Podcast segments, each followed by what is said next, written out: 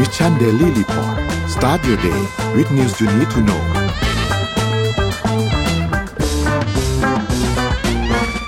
สวัสดีครับ ยินดีต้อนรับทุกท่านเข้าสู่ Mission Daily Report นะครับ ประจำเช้าวันนี้วันพฤหัสบดีนะครับที่ 9 มีนาคม 2566 นะครับ อยู่กับผมโทมัสพิเชยงพักดี แล้วก็น้องเอ็มธีรยาธีรนาคณาครับ สวัสดีครับเอ็มครับ สวัสดีค่ะพี่โทมัส สวัสดีค่ะ ท่านผู้ฟังทุกท่าน อ่า วันนี้เช้าวันนี้ไม่รู้เป็นยังไงกันบ้างนะครับ อยู่บนถนนกันหรือเปล่านะครับอะต้อนรับกันด้วยตัวเลขแล้วกันครับ เชิญเอ็มเลยครับ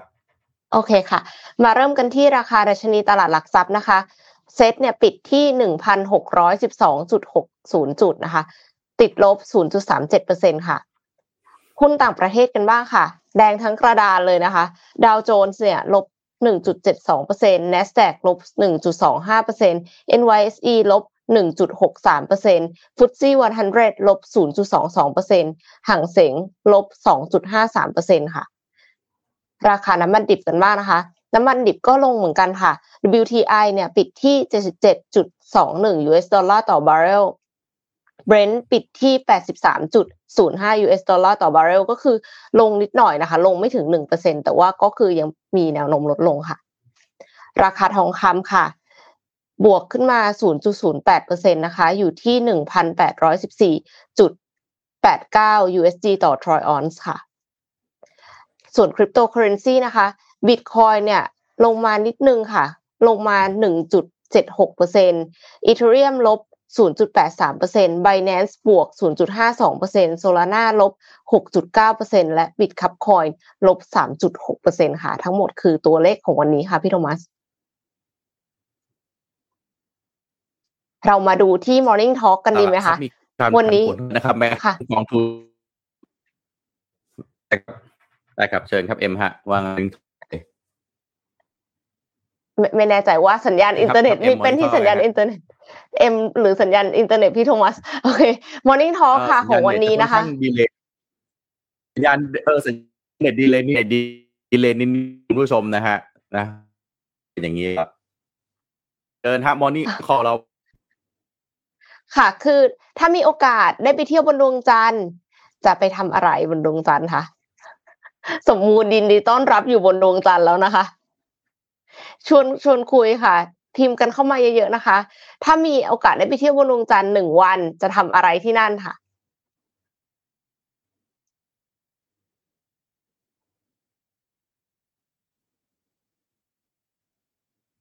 เอ็มไม่แน่ใจว่าเดี๋ยวนะมันมันมันเป็นที่สัญญาณที่ฝั่งไหนนิดนึงพี่ขออนุญาตไปแก้ไขสัญญาณเลยนิดนึงโอเคค่ะ ได้ค่ะ เชิญข่าวข่าวเอ็มก่อนเน็ตพี่สักได้แป๊บหนึ่งค่ะ ถ้าอย่างนั้นเอ็มขอพาไปที่เรื่องของสัตว์เลี้ยงสักนิดนึงนะคะ ทุกท่านที่มีสัตว์เลี้ยงเนี่ย น่าจะ น่าจะเข้าใจเรื่องนี้ดี เพราะว่าคือการที่มีสัตว์เลี้ยงแล้วสัตว์เลี้ยง กลัวว่ามันจะหายไปอะค่ะ ก็เลยทำให้เราไปฝังไมโครชิปในสัตว์เลี้ยงใช่ไหมคะซึ่งจริงๆแล้วการฝังไมโครชิปในสัตว์เลี้ยงเนี่ยมันก็จะอาจจะทำให้มันเจ็บเนาะแล้วก็ไม่แน่ใจเหมือนกันว่ามันจะมี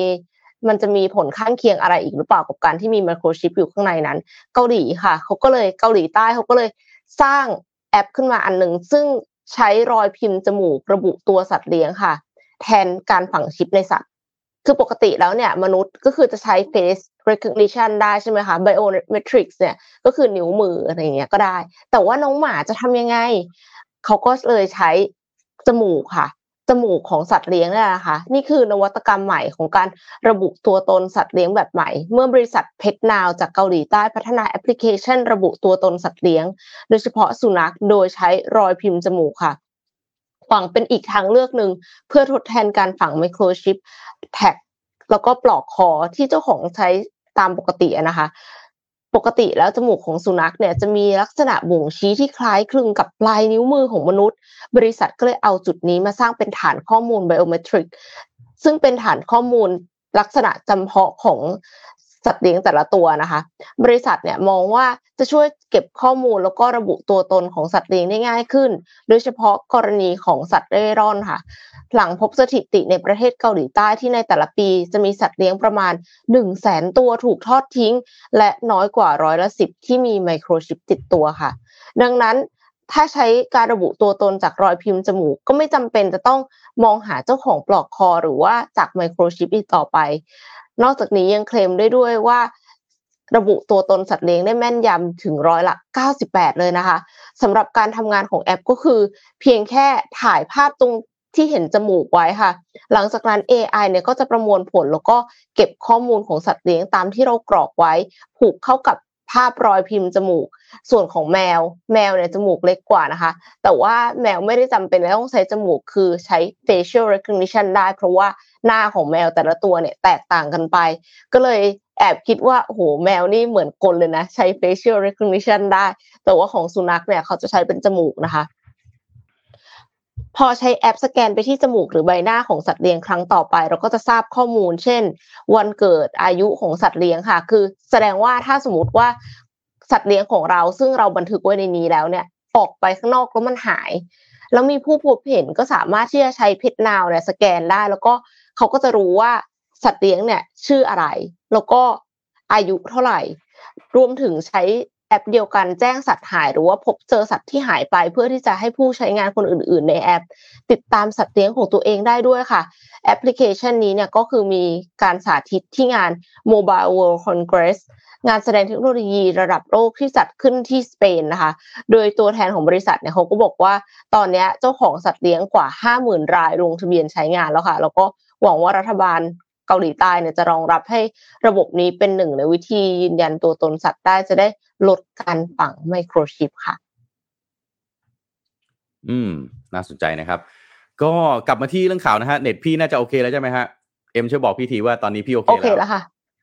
โอเคแล้วนะโอเคแหมอยู่ดีๆมันก็แบบว่า ตอนเราเทสระบบมันก็ไม่เป็นอะไรนะฮะพอเข้ารายการปั๊บเน็ตมันหน่วงขึ้นมาเลยซะอย่างนั้นนะฮะชีวิตบางทีมันก็เป็นแบบนี้นะนะฮะอะ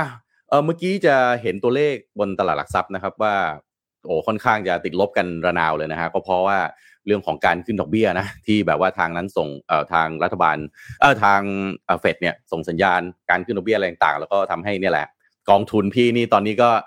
จากเดิมมันลบอยู่แล้วนะฮะมันก็ลบเข้าไปอีกเมื่อไหร่มันจะกลับมาก็ไม่รู้สักทีนะครับ แต่ว่าโอเคเราอาจจะฟังเรื่องของสหรัฐอเมริกาไปพอสมควรแล้ว ผมมาอีกฝั่งหนึ่งที่น่าสนใจมากๆก็คือ reaction ที่ทางฝั่งจีนนะฮะมีต่อฝั่งอเมริกา ในวันสองวันที่ผ่านมาเนี่ยมีการออกมากล่าวต่อท่าทีของจีนที่มีต่อสหรัฐอเมริกาแต่รอบนี้เนี่ยออกมาระบุชื่อเลย ว่าพุ่งตรงไปที่ชื่อประเทศคือสหรัฐอเมริกา คนที่พูดชื่อนี้ถ้าเป็นคนอื่นคงไม่มีปัญหาเท่าไหร่แต่คนที่พูดออกมาคราวนี้เป็นสีจิ้นผิงนะฮะท่านประธานาธิบดีของจีนเนี่ยออกมาพูดโดยตรงนะครับ ออกมาประนามสหรัฐอเมริกานะครับว่าตอนนี้เนี่ยบีบจีนทุกทางแล้วก็ออกมาเหมือนกับว่าเรียกร้องให้บริษัทเอกชนในประเทศเนี่ยต้องร่วมกันต่อสู้แล้วก็ สร้างนวัตกรรมใหม่ๆ เพื่อที่จะพึ่งลดการพึ่งพาต่างชาตินะครับ ซึ่งทางประธานาธิบดีสีจิ้นผิงเนี่ยกล่าวต่อบรรดาผู้แทนภาคธุรกิจในจีน ในการประชุมสภาที่ปรึกษาทางการเมืองแห่งประชาชนจีนนะครับ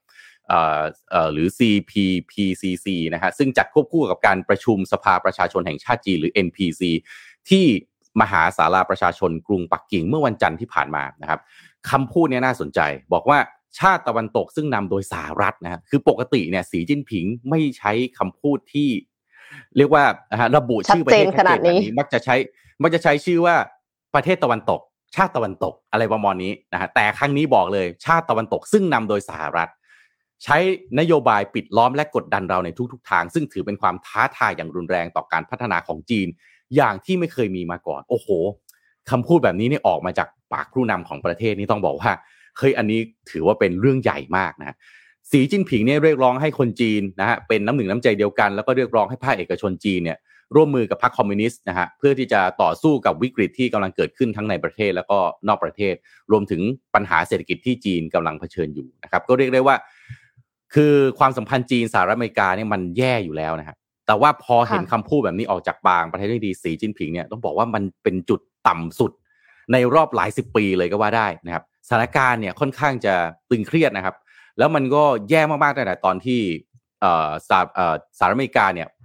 ออกมาบอกว่าตรวจพบบอลลูนจีนที่รุกล้ำเข้าไปที่น่านฟ้าอเมริกาเหนือ แล้วก็มีการส่งถึงขั้นส่งเครื่องบินรบขึ้นไปยิงทำลายบอลลูนที่ว่าแล้วก็ออกข่าวเลยนะครับซึ่งสีจิ้นผิงเนี่ยเรียกร้องบอกให้บริษัทเอกชนภาคเอกชนต่างๆ เข้ามามีบทบาทมากขึ้นในการกระตุ้นเศรษฐกิจนะครับมีการสร้างงาน ต้องคิดนวัตกรรมใหม่ๆ เพื่อที่จะลดการพึ่งพาเทคโนโลยีจากต่างชาติ ซึ่งก็คงหมายถึงสหรัฐอเมริกานั่นแหละ แล้วก็ขอให้หน่วยงานที่เกี่ยวข้องเนี่ยต้องขจัดอุปสรรคในเชิงนโยบายหรือขั้นตอนต่างๆนะครับที่จะทำให้บริษัทเอกชนเนี่ยไม่สามารถเข้าถึงอุตสาหกรรมบางประเภทได้ ก็คือไปเพิ่มขีดความสามารถของบริษัทเอกชนในการแข่งขันนั่นแหละนะฮะกฎอะไรต่างๆ ที่มันเข้ามาแล้วมันบล็อกที่ทำให้เอกชนไม่สามารถที่จะแข่งขันได้อย่างดีกว่านี้เนี่ยให้เอากฎเหล่านั้นออกไปเลย สีจิ้นผิงยังกล่าวเรื่องของการปกป้องทรัพย์สินของบริษัท แล้วก็ผู้ประกอบการเอกชนนะครับแล้วก็ให้ปฏิบัติต่อวิสาหกิจ รัฐวิสาหกิจ แล้วก็บริษัทเอกชนอย่างเท่าเทียมกัน นอกจากนี้ก็ขอให้รัฐบาลสนับสนุนบริษัทด้านไอทีของจีน ให้โดดเด่นในเวทีโลกมากขึ้น เพื่อกระตุ้นการจ้างงานแล้วก็การบริโภคนะครับสหรัฐอเมริกาเองเนี่ยก็ต้องบอกว่ามีนโยบายที่กีดกันทางเทคโนโลยีต่อจีนอย่างเต็มที่แล้วก็ ค่อนข้างจะตาต่อตาฟันต่อฟัน ไล่แบนนะครับ หรือว่าอาจจะกดดันให้บริษัทที่อยู่ในสหรัฐอเมริกาเองก็ต้องออกจากสหรัฐอเมริกาไป โดยเฉพาะบริษัทจากจีนนะครับ แล้วก็โจมตีจีนที่สำคัญเลยคือประเด็นเรื่องของสิทธิมนุษยชนนะครับ รวมถึงสำคัญเลยนะฮะที่เล่นมากที่สุดก็คือประเด็นเรื่องเกาะไต้หวันที่บอกเสมอว่าจีนเดี๋ยวจะรุกรานเกาะไต้หวันในเวลาอันใกล้ คนที่ออกมาพูดพอสีจิ้นผิงพูดแบบนี้ปั๊บครับ อีกคนหนึ่งครับที่เรียกว่าออกข่าวมาในช่วงเวลาใกล้เคียงกันเลย นั่นก็คือคนที่รับไม้ต่อจากรัฐมนตรีต่างประเทศคนเดิมคือหวังอี้ คนใหม่คือคุณฉินกังนะครับ รัฐมนตรีต่างประเทศจีนเนี่ยเข้ารับตำแหน่งได้ 2 เดือนนะครับ ก็จัดแถลงข่าวต่อสื่อมวลชนประจำปี เป็นครั้งแรกเมื่อวันอังคารนี่ยังบอกว่าสีจิ้นผิงเนี่ยมีการออกมาสาราประชาชนนะฮะในวันจันทร์นะครับ วันอังคารปั๊บเนี่ยฉินกังครับรับไม้ต่อทันที แถลงข่าวเป็นครั้งแรกครับ มีการพูดถึงสหรัฐอเมริกาว่านี่ใช้คำพูดแบบนี้นะ ประมาณว่าสหรัฐอเมริกานี่มันกลัวจีนขึ้นสมองเลยแล้วก็บอกว่าสงครามยูเครนเนี่ย จะลากยาวเพราะว่ามือที่มองไม่เห็น ก็หมายถึงสหรัฐอเมริกาอีกนั่นแหละ ต้องบอกว่าก้าวร้าวมากเลยนะฮะเอ่อเอ่อท่าทีที่แสดงออกมาแล้วนี่เขาเพิ่งรับตำแหน่งนะฮะคือฉินกังเนี่ยต้องบอกว่าเป็นคนที่มีปากเสียงที่ค่อนข้างแข็งกร้าวที่สุดคนหนึ่งในกระทรวงต่างประเทศของจีนนะครับ แล้ว ครั้งนี้เนี่ยเขาขึ้นมาเป็นรัฐมนตรีต่างประเทศด้วยนะฮะเป็นบุคคลหนึ่งที่ต้องบอกว่าประธานาธิบดีสีจิ้นผิงเนี่ยให้ความไว้วางใจค่อนข้างมากเลยนะครับ แล้วก่อนหน้าที่จะมารับตำแหน่งรัฐมนตรีว่าการกระทรวงต่างประเทศเนี่ยก็ได้รับการแต่งตั้งเป็นเอกอัครราชทูตจีนประจำสหรัฐอเมริกา เมื่อเดือนกรกฎาคมปี2514 นะครับในช่วงที่ความสัมพันธ์ของทั้งจีนอเมริกาเนี่ยท้าทายมากแล้วก็จะเรียกว่าเป็นจุดตกต่ำมาก ๆก็ได้นะครับ ก่อนที่สุดท้ายนะครับ ก็ย้ายมาคุมกระทรวงต่างประเทศ ในการถแถลงข่าวที่ว่าเนี่ยนายฉินกังเนี่ยกล่าวถึงข้อเสนอของจีนที่ให้มีการเจรจาสันติภาพนะครับเพื่อที่จะยุติวิกฤตการณ์ในยูเครน ซึ่งตอนนี้กำลังอยู่ในช่วง จะเรียกว่าเป็นหัวเลี้ยวหัวต่อสำคัญก็ว่าได้ที่จะมีการบุกแบบว่าเรียกว่าเอารวดเดียวให้เรียบร้อยเลยโดยทางรัสเซียไหมหรือว่าทางชาติตะวันตกจะยังไงกับยูเครน คือในช่วงเวลาแบบนี้เนี่ยต้องอาศัยความสงบเยือกเย็นแล้วก็เหตุผลนะครับในการเจรจาเพื่อที่จะแก้ไขปัญหานี้ แล้วก็กระบวนการเจรจาสันติภาพเนี่ยต้องเริ่มขึ้นได้แล้วนะฮะแต่ว่ามันก็ยังไม่ไม่ไม่เห็นทีท่าว่ามันจะมีโอกาสเริ่มขึ้นได้นะครับ โดยในฉินกังเนี่ยให้บอกว่าควรให้ความเคารพต่อข้อวิตกกังวลของทุกฝ่ายนะครับ แต่ดูเหมือนว่ามีมือที่มองไม่เห็นกำลังฉุดลากให้วิกฤต ยืดเยื้อ แล้วก็ยกระดับความรุนแรงขึ้นก็หมายถึงสหรัฐอเมริกาอีกนั่นแหละนะครับชินกาบอกการที่สหรัฐอเมริกากลัวจีนจนขึ้นสมองเนี่ยทำให้ความสัมพันธ์ทวิภาคีก้าวไปสู่หายนะ แล้วก็บอกว่าสหรัฐอเมริกาเนี่ยเป็นคนก่อวิกฤตด้านการทูตขึ้นมานะครับด้วยการสร้างเรื่องบอลลูนสอดแนมเป็นตัวเดินเกมโอ้โหดูท่าทีของเขาสิครับ สร้างเรื่องเขาบอกเขาบอกว่าสหรัฐอเมริกานี่สร้างเรื่องนะไอ้บอลลูนที่เกิดขึ้นเนี่ย สร้างเรื่องแปลว่าจีนไม่ได้เป็นคนทำแบบนั้นหรือเปล่านะครับ คือฉินกังเนี่ยบอกว่าทั้งทั้งที่สหรัฐอเมริกาเองเนี่ยก็ยอมรับว่าบอลลูนจีนพลัดเข้ามาในน่านฟ้าสหรัฐเป็นอุบัติเหตุ และก็ไม่เป็นภัยต่อความมั่นคง แต่รัฐบาลของสหรัฐอเมริกาก็ใช้กำลังเกินกว่าเหตุ ซึ่งละเมิดหลักปฏิบัติแล้วก็กฎหมายระหว่างประเทศสหรัฐอเมริกามีการรับรู้แล้วก็แล้วก็ความเข้าใจเกี่ยวกับจีนที่ค่อนข้างจะผิดเพี้ยนแล้วก็รุนแรงนะครับสหรัฐอเมริกาใช้ข้ออ้างการแข่งขันกับจีน มาเป็นหนทางในการบดขยี้จีนในทุกประการ แล้วก็ผลักดันความสำคัญไปสู่เกมที่มีผลเพียงแค่ชนะหรือแพ้เท่านั้นเขาเรียกร้องให้ในฉินกังนะฮะก็เรียกร้องให้รัฐบาลสหรัฐอเมริกาเนี่ยดำเนินความสัมพันธ์กับจีน โดยคำนึงถึงผลประโยชน์ของประชาชนทั้งสองฝ่ายเป็นหลัก แล้วก็เรียกร้องให้รัฐบาลของโจไบเดนเนี่ยออกมาชี้แจงเกี่ยวกับแผนการทำลายไต้หวันที่สหรัฐอเมริกาเนี่ยออกมาพูดย้ำคิดย้ำทำแบบนี้นะครับ หลังจากที่ ผู้ดำเนินในการสถานีวิทยุของสหรัฐอเมริกาที่ชื่อว่าการเลนนิกสันเนี่ยอ้างคำพูดของบุคคลวงในทำเนียบขาวเมื่อเดือนก่อนว่า ประธานาธิบดีนะครับมีแผนที่จะป้องกันไม่ให้จีนไปรุกรานไต้หวันนะครับ ดูคำพูดคำชาแล้ว มันค่อนข้างรุนแรงนะเอ็มว่างไหมฮะคุณผู้ฟังคิดว่ายังไงเอ็มว่างไง โอ้โห ดูเขาพูดออกมานี่พี่อ่านข่าวแล้วโอ้โหทำไมเขาเขาเล่นกันแรงขนาดนี้ ปกติการทูตระหว่างประเทศเอ็มรู้สึกว่าเขาต้องดิปโลมาติกนิดนึงและนี่คือเคยเป็นทูตด้วยนะคะ คือหมายถึงว่าจะใช้คำที่มันแบบเหมือนบางทีนะปฏิเสธยังปฏิเสธหรือไม่ปฏิเสธฟังเราไม่แน่ใจ อันนี้คือโอ้โหแอตแทกกันตรงๆอาจจะทนไม่ไหวแล้วหรือเปล่าคะพี่โทมัสคือเหมือนกับโดนประชาคมโลกเนี่ยกดดัน เพราะว่าข่าวที่คนอื่นได้จากสหรัฐอเมริกาทีนี้ก็เลยแบบเหมือนกับเปิดหน้าชกอะ่ะ ไม่ไม่ยอมแล้วเลยเนี่ยคือคือปกตินะ ถ้าเป็นบ้านเราเนี่ย สิ่งที่เราคุ้นเคยเวลา เรียกว่าเป็นผู้นำประเทศออกมาแล้วกล่าวถึงประเทศอื่นเนี่ยถ้าเป็นประเทศไทยเรานะเราจะแบบแบบว่ากักกักอะยิงกักกักจะว่าแล้วก็ไม่ว่าตรงๆ อะไรงี้ใช่ไหมว่าเราก็จะไม่คุ้นเคยกับการที่ออกมาแล้วก็แบบพูดชื่อประเทศเลย แล้วก็บอกว่าประเทศนี้ทำไมมันแย่แบบนี้ ผู้นำประเทศนี้มันใช้ไม่ได้ แบบที่อย่างเงี้ย แล้วออกมานี่รับไม้ต่อนะ ทั้งเบอร์หนึ่งของประเทศทั้งรัฐมนตรีต่างประเทศ ที่เพิ่งเข้ารับตำแหน่งนี้โอ้โหมาแบบว่า ใส่จัดเต็มมากเลยอะพี่อ่านข่าวแล้วพี่ก็โอ้โหนี่ ไม่เคยก็พูดตรงๆ ว่าไม่เคยเห็นเหมือนกันที่เออจีเนี่ยออกมาต่อว่าสหรัฐอเมริกาโดยตรงขนาดนี้ เพราะฉะนั้นจะเรียกว่าอันนี้เปิดวอลแบบชัดเจนก็ได้นะครับ ก็น่าห่วงนะ ความสัมพันธ์แบบนี้ค่อนข้างน่าห่วงนะค่อนข้างน่าห่วงมากเวลากลัวกลัวว่าในอนาคตจะมีอะไรที่รุนแรงเกิดขึ้น เพราะว่าพูดขนาดนี้แล้วอะค่ะ อืมนะครับ ก็ไม่มีท่าทีประนีประนอมนะครับ พี่ขอเอ่อตบท้ายเรื่องของทางจีนนิดนึงนะฮะเรื่องของการเจริญเติบโตทางเศรษฐกิจที่มีการออกมาพูดเนี่ยนะครับ คือจีนตั้งเป้าปีนี้นะครับ เศรษฐกิจจะโต 5%ซึ่งก็ต้องถือว่าน้อยที่สุดในรอบเป็นทศวรรษทศวรรษเลยแหละนะครับ จากการประชุมที่เกิดขึ้นนะครับ เมื่อวันจันทร์ที่ผ่านมานะครับทางรัฐบาลของนายสีจิ้นผิงเนี่ยบอกว่า ปีนี้เนี่ยจีนประกาศเป้าหมายการเติบโตของ GDP ไว้เพียงแค่ 5%ซึ่งก็ต้องบอกว่าเป็นตัวเลขที่ค่อนข้างต่ำนะครับ ถ้าเทียบกับค่าเฉลี่ยการเติบโตที่ผ่านมาของเศรษฐกิจจีนนะครับ ในช่วงก่อนโควิด -19 นะ เราคงไม่นับในช่วงโควิด -19 ซึ่งถึงแม้ว่า 5%มันจะต่ำนะ แต่ถ้าพูดกันตรงๆ เนี่ยมันก็ยังสูงกว่าภาพรวมของเศรษฐกิจโลกแล้วก็ประเทศอื่นๆนะอย่างไทยเรานี่ก็ยังแบบ1% 2%อยู่เลย ฐานเขาใหญ่ด้วยเอา ฐานเขาใหญ่ด้วยถูกต้องนะครับเพราะฉะนั้น5%ของเขาเนี่ยถึงแม้ว่าจะต่ำแต่สูงกว่าค่าเฉลี่ยอื่นเนี่ยแปลว่าอะไรครับ แปลว่าประเทศอื่นๆ ก็ต้องมองการค้ากับจีนไว้แล้วแหละ เพราะว่า 5%ของเขาแปลว่ายังเติบโตเขามีประชากร 1,430 ล้านคนนะฮะคอนซัมชันเนี่ยมหาศาลมาก แต่ว่ามันก็ไม่ได้ง่ายขนาดนั้นนะครับในการที่จะเข้าไปที่จีน ต้องบอกว่าการประเมินการฟื้นตัวฮะที่เศรษฐกิจจีนค่อนข้างทำได้ค่อนข้างดีเนี่ยหลังจากที่มีการประกาศยกเลิกมาตรการ ไอ้ Zero COVID นะครับที่ก็ลุ้นกันมานานทั้งโลกว่าเมื่อไหร่จีนจะปลดมาตรการนี้สักที พอปลดแล้วปั๊บเนี่ยทุกคนก็รอฟังว่าแล้วจีนคิดว่าปีนี้เนี่ยรัฐบาลจีนเป้าตั้งเป้าหมายการเติบโตยังไงนะครับห้าเปอร์เซ็นต์นะครับก็เป็นเป้าหมายที่ต่ำสุดในรอบหลายสิบปีแบบที่ผมว่าไป แต่ว่าตัวเลขนี้ก็ยังทำให้จีนยังคงเป็นหนึ่งในประเทศที่เศรษฐกิจหลักเติบโตเร็วที่สุดในโลกอยู่นะครับเพราะว่าเศรษฐกิจโลกเนี่ยถูกคาดการณ์ว่าปีนี้น่าจะชะลอตัวประเทศไทยเราเนี่ยส่งออกเนี่ย ติดลบติดต่อกันมาหลายเดือนแล้วนะครับ เพราะฉะนั้นเนี่ยถ้าจีนเขาเปิดแบบนี้เขาคิดว่ามันจะโต อันนี้อาจจะต้องเป็นโอกาสของไทยที่จะแบบเอาตัวเลขในการส่งออกกลับมาหรือเปล่านะครับ ก็ต้องบอกว่าแนวโน้มเนี่ยของจีน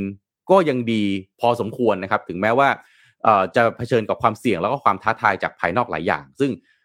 ชี้ให้เห็นถึงการฟื้นตัวอย่างรวดเร็วแล้วก็ค่อนข้างดีนะครับ มีปัจจัยพื้นฐานทางเศรษฐกิจที่ค่อนข้างมั่นคงอยู่แล้ว เพราะว่า domestic consumption เนี่ยเขาค่อนข้างดีมากๆ บริษัทเทคโนโลยี บริษัทที่เป็นนวัตกรรมต่างๆ ก็ค่อนข้างจะ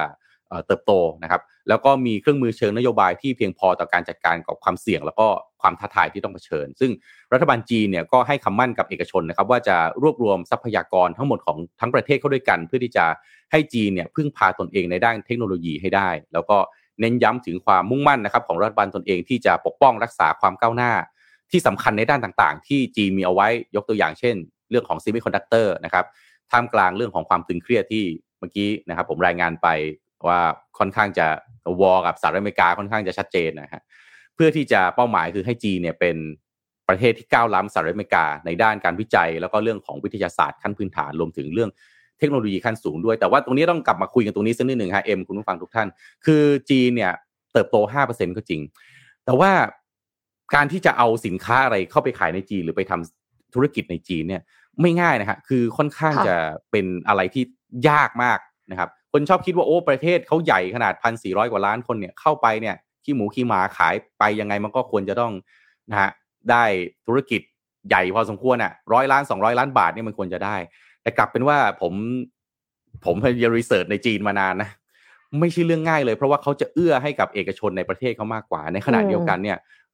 เอกชนเรียกว่าอะไรนะ คนทำธุรกิจเจ้าของธุรกิจในประเทศเขาเนี่ย เรียกว่าก็ไม่ได้เป็นหมูให้เชือดอะนะฮะเราทำทำไปเนี่ย พอเขาเห็นโอกาสว่ามันใช้ได้ปั๊บเนี่ยเขาขึ้นเรือนชักกระไดเลยนะขึ้นเรือนชักกระไดนี่เป็นหนึ่งในสามสิบหกไอไอเอ่อพี่ชัยยุทธของซุนบูนะคือ เราไปปั๊บทำดีปั๊บเขาเห็น อุ้ยเขาก็ไปจดนะฮะตาลิขสิทธิ์คล้ายๆเราบ้าง ไปทำสินค้าที่สูตรเหมือนเราบ้าง เสร็จแล้วก็ขายเองเสร็จแล้วเราเนี่ยก็ต้องซมซานกลับประเทศมานั่นก็ทำกับจีนไม่ใช่เรื่องง่ายเลย ถึงแม้ว่าจีนจะเติบโตมี consumption ค่อนข้างมากนะครับ ประเทศเล็ก ๆ อย่างเราเนี่ย จะอยู่กับจีนเพื่อจะให้ได้ประโยชน์เนี่ย ก็ไม่ได้ง่ายขนาดนั้นนะครับ จีนคิดว่าเออเอ็มคิดว่าไงฮะการไปทำธุรกิจกับจีน มีประสบการณ์มีโอกาสอะไรบ้างไหมคือเอ็มเอ็มรู้สึกว่าจีนเป็นตลาดที่ใหญ่แล้วปกติอะค่ะสตาร์ทอัพเวลาที่จะดูว่าจะลงทุนอะไรอะก็จะคิดอย่างแรกเลยคือ market size ว่าขนาดของตลาดใหญ่พอหรือเปล่า และแน่นอนว่าจีน อินเดีย อินโดนีเซียเนี่ยมาแรงมากๆในปีนี้ แต่ว่าก็มีหลายคนที่พยายามจะเข้าไปในจีน แล้วก็เจออย่างที่พี่โทมัสบอก คือเหมือนกับคือมีมีอยู่สองประเด็นคือประเด็นที่หนึ่งคือเขาสนับสนุนคนในชาติมากกว่าสตาร์ทอัพในชาติมากกว่า คือก่อนนั้นเนี่ยอาลีบาบาเขาเคยมี startup program นะคะ ที่สนับสนุนให้สตาร์ทอัพเนี่ยไปเรียนรู้จากเขา สตาร์ทอัพของต่างประเทศอะค่ะ แล้วตอนตอนหลังเนี่ยมันเปลี่ยนเป็นออนไลน์ แล้วตอนนี้เหมือนเหมือนมันหายไปแล้ว ไม่แน่ใจว่าอาจจะกระทบกับการที่รัฐบาลจีนเรื่องแจ็ค หม่าเนี่ย แล้วทีเนี้ยคือก็มีคนที่อยากเข้าไปทำธุรกิจในจีนเยอะ แต่ก็คืออย่างที่พี่โทมัสบอกว่ามันไม่ง่าย เพราะว่าเขาสนับสนุนเอกชนในประเทศมากกว่า แล้วเอกชนในจีนทุกท่านก็รู้อยู่แล้วตั้งแต่ตอนก่อนหน้านี้ตั้งแต่ก่อนตอนก่อนที่จีนจะ develop เทคโนโลยีเองอะเขา copy เก่งมาก เพราะฉะนั้นคือถ้าสมมติว่า เราอะไป validate นี้ให้เขาแล้วอะแล้วมันมีนี้นั้นจริง ๆอะเขาก็คือพร้อมค่ะ มีมี capability มี resource ทุกอย่างที่จะแบบว่า step in เข้ามาแล้วก็ take all ไปเลย เพราะฉะนั้นมันก็มันก็คือคือเอ็มรู้สึกว่าถ้าเราไม่ได้มีอะไรที่เป็น unfair advantage จริง ๆ competitive advantage จริง ๆ แล้วไม่ได้มี partner ที่เป็น local ที่ strong พอ ยากมากๆที่จะเข้าจีนได้ แต่ว่ามีคนบอกว่าเข้าจีนในไทยอาจจะง่ายกว่าหมายความว่า จับตลาดคนจีนที่อยู่ในเมืองไทย หรือว่าที่อยู่ต่างประเทศอาจจะเป็นไปได้ ถ้าเราเข้าใจเขามากพอ แต่ว่าถ้าเข้าไปที่จีนเลยเนี่ย เอ็มว่ายากค่ะอืมแล้วตอนนี้มีอีกประเด็นหนึ่งด้วยนะที่ขึ้นมาบนหน้าข่าวหลายอันเลยนะ ไม่รู้เอ็มคุณผู้ฟังได้อ่านบ้างหรือเปล่านะครับมีการเปิดเอ่อห้างที่จะเป็นห้างค้าส่งของจีนที่แถวบางนา ครับอันนี้ยิ่งโหพี่เห็นแล้วพี่ก็ยิ่งห่วงนะ เพราะว่าจีนเนี่ยเขาพอมีประตูให้เขาแบบนี้เนี่ยเขาแห่เข้ามา มันจะทำให้คนที่นำเข้าหรือว่าเป็นตัวกลางเนี่ย มันจะมันจะแข่งขันไม่ได้อะนะฮะเพราะว่าเขาเนี่ยอย่างยกตัวอย่างอย่างธุรกิจที่เราเห็นทุกวันนี้อย่างร้านอาหารเนี่ยคนจีนมาทำปั๊บเนี่ยบางทีเขาก็ไม่เอาเข้าระบบนะ เขาก็ต้นทุนเขาก็เลยต่ำกว่าเรา เพราะว่าพออย่างเราคนไทยใช่ไหมเราก็อยู่ในระบบกันซะส่วนแบบเรียกว่าเอาส่วนใหญ่ของเราเลยอะเราก็อยู่ในระบบทั้งนั้น แต่ส่วนใหญ่ของเขาอะมันไม่ค่อยอยู่ในระบบไงนะต้นทุนเขาไม่ต้องจ่ายภาษีเทียบกับเราเนี่ยเราก็เจอภาษียี่สิบสามสิบเปอร์เซ็นต์ใช่ไหมภาษีทางธุรกิจค่าลงค่าแรงต่างๆ เราก็มีประกันสังคมมีอะไร เออบางทีเขาทำเขาไม่อะไรอยู่ในระบบเลย แล้วเขาก็ supply chain นี่ของเขาหมดเลยนะนะเพราะฉะนั้นนี้เนี่ย ถ้ามันมีเรื่องของไอ้ห้างที่จะเป็นแบบค้าส่งของจีนมาอยู่โอ้โหปักธงอยู่หน้าบ้านเราเลยด้วยเนี่ย แล้วเขาก็มีรถไฟความเร็วสูงด้วย ที่จะช่วยให้เรื่องโลจิสติกเนี่ยมันเร็วขึ้น คือสุดท้ายก็ต้องยอมรับว่าจีนเนี่ยนะเวลาเขาออกมาพูดเนี่ยเขาก็เหมือนกับพยายามเป็นดูเป็นพี่ใหญ่ของภูมิภาคอะแต่ว่าก็ต้องยอมรับว่าเขาเอื้อประโยชน์ให้กับ คนในประเทศเขาก่อน เอกชนของเขาก่อน บริษัทประเทศของเขาก่อนจริง นะฮะมันมันมันไม่ได้แบบว่ามีนิยายแบบว่าดูสวยงามแบบนั้นว่า โอ้เขามาแล้วเขาก็ช่วยเรา มันมันไม่ใช่อะนะฮะเพราะนั้นเนี่ยเป็นอะไรที่ค่อนข้างน่าห่วงนะครับอะก็อัปเดตเรื่องของทางจีนกับสหรัฐอเมริกากันประมาณนี้ครับ เชิญเอ็มครับ ค่ะเอ็มขอต่อเกี่ยวกับความได้เปรียบของจีนอีกสักนิดนึงค่ะพี่โทมัส อันนี้สั้นๆ คือเป็นเรื่องของ rare earth ค่ะ คืออย่างที่อย่างที่เมื่อวานนี้เอ็มอ่านข่าวเรื่อง Mercedes-Benz ที่เขาเปิดโรงงานนะคะ recycle battery เพื่อลดการพึ่งพาการนำเข้า rare earth เพราะว่า rare earth เนี่ยคือธาตุคือจะบอกว่าหายากก็คือหายากบางตัว ในในบรรดา rare earth ทั้งหลาย ซึ่งมีประมาณ 17ธาตุด้วยกันเนี่ยนะคะซึ่งลิเธียมเนี่ยไม่ได้เป็นหนึ่งใน rare earth นะแต่ว่ามีธาตุอื่น ๆที่ที่จำเป็นที่จะต้องใช้ในกังหันลมกังหันลมที่ว่าเนี่ยคือหมายถึงว่า wind turbine นะคะเป็นพลังงานทดแทนอะแล้วก็ ในในส่วนของ electric vehicle ซึ่ง EV ตอนนี้คือบูมมากทุกประเทศก็กำลังสนับสนุนใช่ไหมคะแล้วก็ประเทศไทยเนี่ยก็มีคนใช้รถยนต์ไฟฟ้าเยอะขึ้นมากก็เลยทำให้ rare earth เนี่ยมันแพงขึ้นมันหายากเนาะแล้วก็การลักษณะการขุดของมันนะคะก็ไม่ได้ถูกหนึ่งคือไม่ได้ถูกสองคือยากที่จะไม่กระทบต่อสิ่งแวดล้อมเอางี้ดีกว่า มันมีโอกาสที่จะซึมลงไป แล้วก็ทำให้เกิดธาตุกัมมันตรังสี แล้วก็น้ำก็ไม่สะอาดดื่มไม่ได้อะไรเงี้ยค่ะ มีผลกระทบมากมายก่ายกอง แต่ว่าก็ยังเป็นที่ต้องการมากๆอยู่แล้วคนที่มีเยอะที่สุดก็คือจีนค่ะ ประเทศที่มีเยอะที่สุด ทีนี้ก็เลยจะพามาดูว่าตกลง rare earth เนี่ยมันอยู่ที่ไหนในโลกคือจริงๆเมื่อวานเนี่ยข่าว Mercedes เขาบอกว่าลดการนำเข้า rare earth จาก ประเทศอื่น เพราะว่าได้รับผลกระทบจากสงครามรัสเซียยูเครน อะแสดงว่าแน่นอนละว่าถ้านอกเหนือจากจีนที่มีเนี่ยก็คือมีรัสเซียค่ะ คือก็เลยจะมาชวนดูกราฟนี้ค่ะ ก็คือมี global rare earth reserve by country นะคะไชน่าเนี่ยอยู่ที่ 37.9%เยอะที่สุดเลยนะคะ แล้วแล้วต่อมาเนี่ยเวียดนามก็เยอะค่ะ 18.9%บราซิล 18.1%รัสเซีย 10.3%แล้วก็ อื่นๆรวมกันเนี่ย14.8%ทีนี้พอดีว่าเอ็มอะหามาจากสองแหล่งนะคะ มันก็เลยจะปนๆกันนิดนึงเขาบอกว่ามีที่จีนใช่ไหมคะมีที่เวียดนาม มีที่บราซิล มีที่รัสเซีย มีที่อินเดียออสเตรเลียสหรัฐอเมริกาแล้วก็กรีนแลนด์ด้วยค่ะ คืออื่น ๆที่ว่าเนี่ยก็ก็มีประเทศเหล่านี้นะคะ แล้วแต่ทีนี้เนี่ย อย่างที่ทุกท่านก็น่าจะพอเดาได้ การที่มีมี rare earth อยู่ข้างในไม่ได้หมายความว่าทุกประเทศจะขุดออกมา แล้วก็ไม่ได้หมายความว่าจะมีความสามารถในการขุดออกมาเทียบเท่ากันค่ะ ต่อไปเลยค่ะ เมื่อไปดูว่า distribution ของ production ของ rare earth เนี่ยเขาขุดออกมาเขาขายเนี่ยเยอะขนาดไหนนะคะ เอามาใช้ประโยชน์ไม่ว่าจะเป็นในประเทศหรือว่าต่างประเทศเนี่ยก็คือจีนเนี่ยหกสิบจุดหกเปอร์เซ็นเลยค่ะพี่โทมัสเฮ้ยถ้าดูกราฟนี้นี่ไทยติด top five เหมือนกันนะน้องเอ็ม เอ็มสงสัยมากเลยค่ะอันนี้เอ็มคิดว่าเอ็มต้องไปดู source อีกทีนึงจีนหกสิบเปอร์เซ็นนี่คือเรียกว่าแทบจะนี่มันโอ้โหครองตลาดครองโลก เออสามในห้าสามในห้าของตลาดทั้งหมดเนี่ย ตัวเองครองอยู่นี่ที่นี่แทบจะกำหนดราคาได้เลยนะ ใช่ไหมใช่ค่ะ ใช่ค่ะอันหนึ่งก็ก็น่าอันหนึ่จะงที่น่าสนใจคือเกืบประมาณเมียนเมียนมา เมียนมาไม่น่าเชื่อเกือบสิบเปอร์เซ็นโอ้โห เยอะกว่าออสเตรเลียอีกอะเอ้ย นั่นน่ะสิค่ะธรรมดาเหมือนกันนะ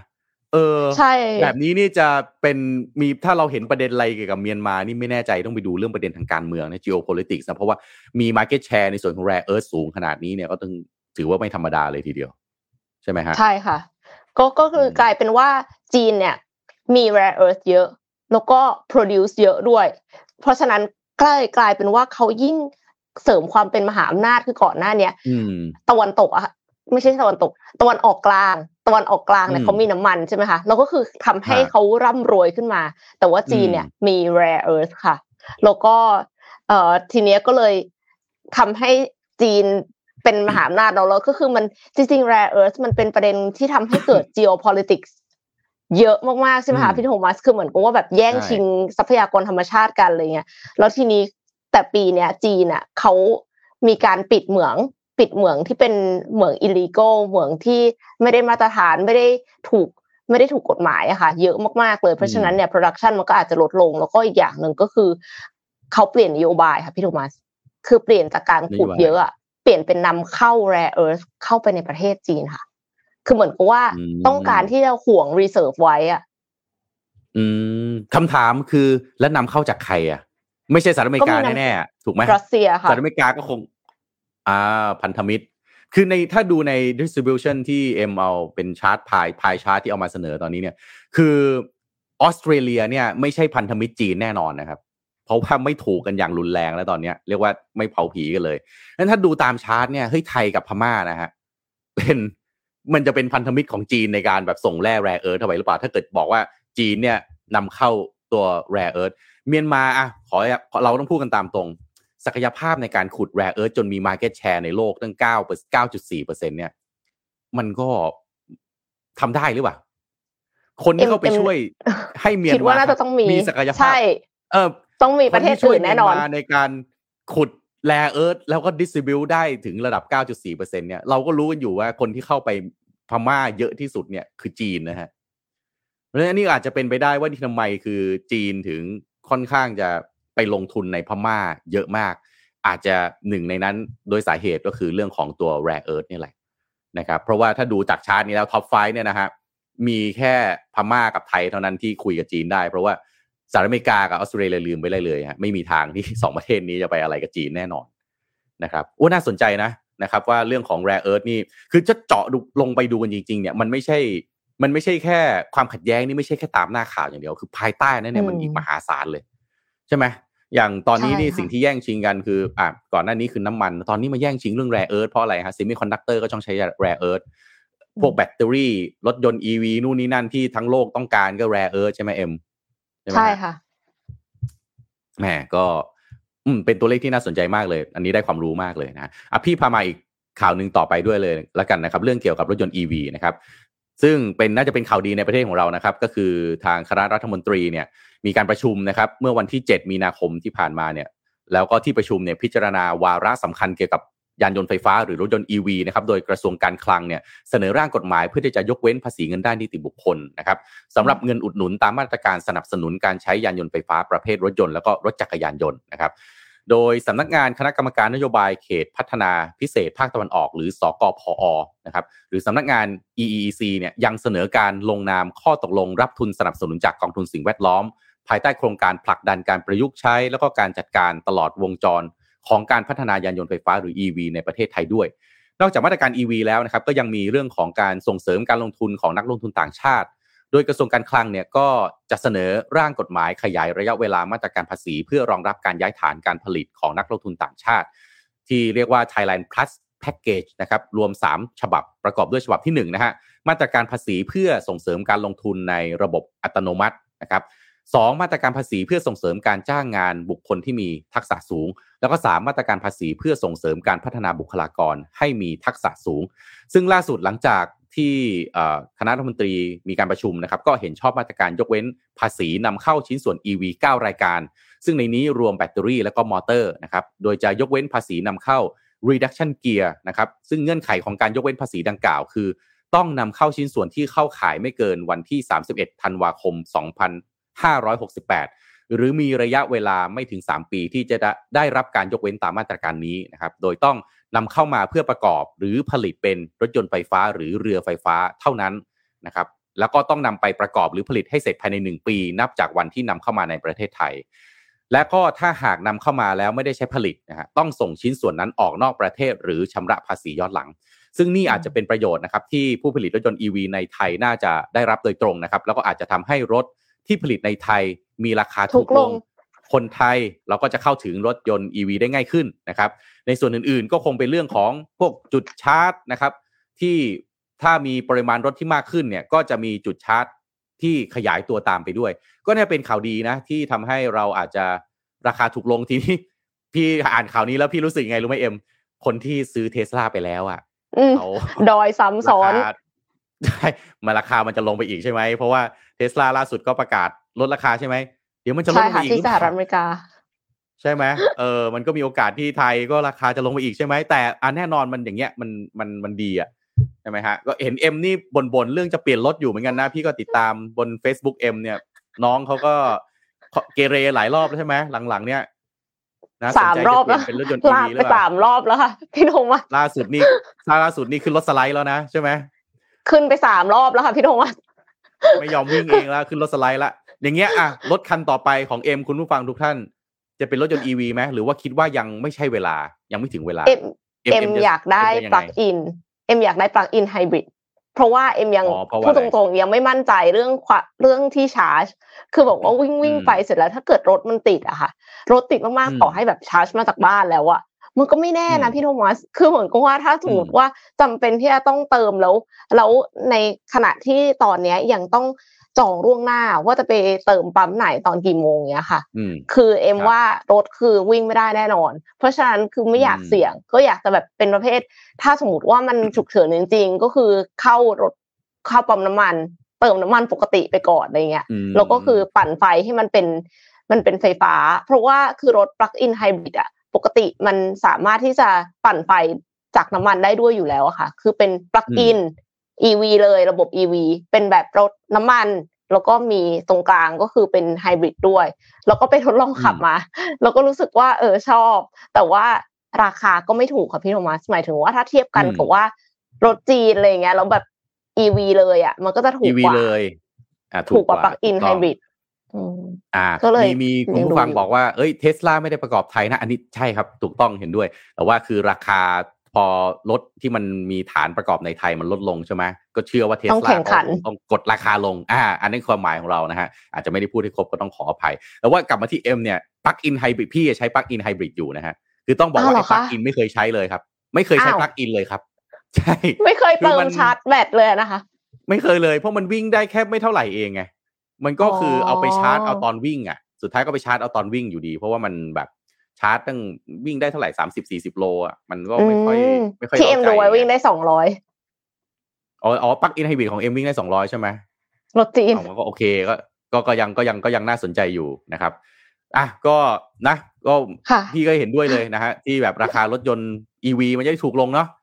เดี๋ยวเรามารอดูทุกทุกท่าน บิวน้องเอ็มทุกวันฮะ เดี๋ยวเขาจะได้บิวบิวโอเคเออค่ะตะกี้นี้เอาใหม่กลับมาที่